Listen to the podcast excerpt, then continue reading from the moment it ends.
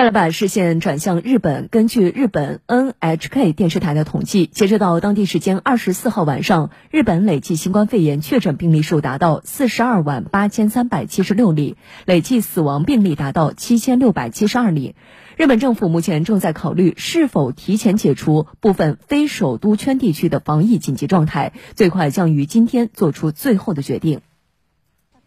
日本首相菅义伟二十四号与经济再生担当大臣西村康稔、后生劳动大臣田村宪久等阁僚讨论提前解除紧急状态事宜。目前，日本全国共有十个都府县处于紧急状态，包括首都圈的一都三县，也就是东京都、神奈川县、千叶县、埼玉县，以及京都府、大阪府。兵库县、爱知县、岐阜县、福冈县，这十个地区的紧急状态原定下个月七号到期。随着近来疫情缓和，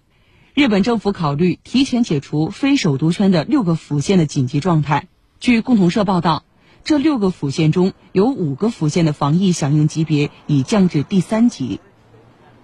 菅义伟二十四号说，将在二十六号召集由疫情专家组成的咨询委员会会议。决定是否在月底前解除这六个府县的紧急状态，